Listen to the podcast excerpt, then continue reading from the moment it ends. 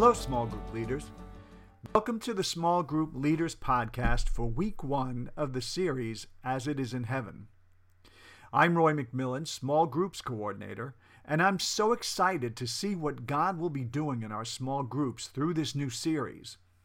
As you may already know, this is a short series, just four weeks, but it promises to be a very impactful series as it leads us into service for service on Sunday, October 13th.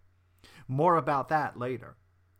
The series kicks off this Sunday with Epic Sunday. We will be hearing from members of this year's missions teams Team Uganda, Team Lebanon, Team Puerto Rico, Team Guatemala, and Team Mexico. I don't want to give too much information here, but from the things I have heard, their stories will be inspiring and impactful, and you don't want to miss this special service. In fact, I encourage you to invite someone to join you in hearing these stories, especially if there are people you know who question whether God is still at work in the world today. Before I get into the study guide for week one, I'd like to share with you the vision for small groups at Evangel as we head into the future.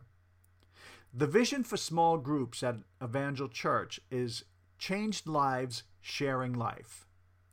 We want to see groups become a church wide network of biblical communities who meet together to grow in the Word and in faith as we look to become more like Christ, communities where needs are met souls are saved, and God is glorified. We take our example from the early church as found in Acts 2 42 to 47. All the believers devoted themselves to the apostles' teaching, and to fellowship, and to sharing in meals, including the Lord's Supper, and to prayer. A deep sense of awe came over them all, and the apostles performed many miraculous signs and wonders. And all the believers met together in one place and shared everything they had. They sold their property and possessions and shared the money with those in need. They worshipped together at the temple each day, met in homes for the Lord's Supper, and shared their meals with great joy and generosity, all the while praising God and enjoying the goodwill of all the people.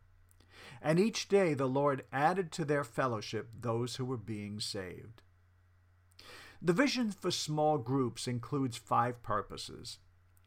Fellowship. We fulfill this purpose when we come together in our groups to spend time with each other. That time can be spent praying, studying the Word, sharing a meal, and sometimes just having fun together. The next purpose is discipleship. We fulfill this purpose when we study the Word together and encourage each other to apply that Word to our lives as we seek to align our hearts with Jesus and become more like Him. Then we have care. We fulfill this purpose when we support and encourage each other in times of need or in times of trial, sharing each other's burdens and living out the one another's of Scripture. Care can also take the form of serving together as a group to help people outside of the group. Evangelism. And we will fulfill this purpose when we actively seek to bring others, unchurched friends, family, co workers, into a life changing relationship with Christ. And we can do this by inviting them to our groups or to our church. And then we have worship. We fulfill this purpose when we, as a group, give glory and praise to God. We can do that through song, through reading the Psalms, and through the way in which we live our lives. You'll be hearing more about the vision and these purposes very soon as we meet together as small group leaders to talk about the future of small groups. I'll be reaching out about that in the next week or two. Let's look at the study guide for this week. The study time begins with an icebreaker question. One of the goals in this series is to help us as small groups look both inside and outside of our groups for ways that we can serve God by serving and caring for His people. So the icebreaker is intended to get the conversation headed in the area of service. The icebreaker begins with the statement in Joshua 24:15, Joshua says, As for me and my family, we will serve the Lord. One way, one way by which we can serve the Lord is by serving others in our group, our church, and our communities. As you begin your study time, have each member of the group introduce him or herself and then share one way in which he or she currently serves or would like to serve at Evangel Church. Since there is the possibility that someone may not be serving in any way or may be new to the church, be sure that your response to that person is full of grace and encouragement and not critical. If the person needs suggestions on ways to serve, suggest that they reach out to a church leader or even consider attending Growth Track. Make sure that everyone in the group gives an introduction, but if they choose not to share about serving, don't push them. Once everyone has introduced themselves, move into the discussion questions.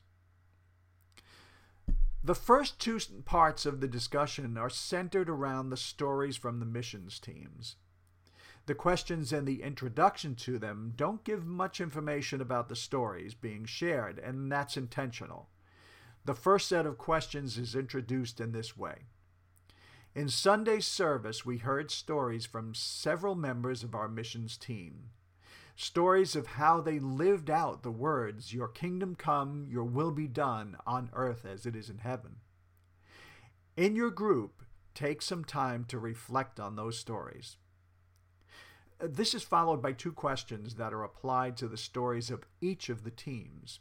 What impacted you the most and why? And what is it about the story that you found so impactful? Since the themes of each story are all very unique, try to get through all of them. While I'm sure that each story will impact everyone in the group, there may be a story that really stood out to each person. The next set of questions is tied into both scripture and the story from Team Guatemala. Begin by having one person in the group read Acts 2 42 to 47, and someone else read Acts 4 32 to 35. As the guide points out, the account of the early church is a reflection of radical generosity. In verses um, 44 to 45 of Acts 2, we read that the believers shared all that they had and that they sold their property and possessions and shared the money with those in need.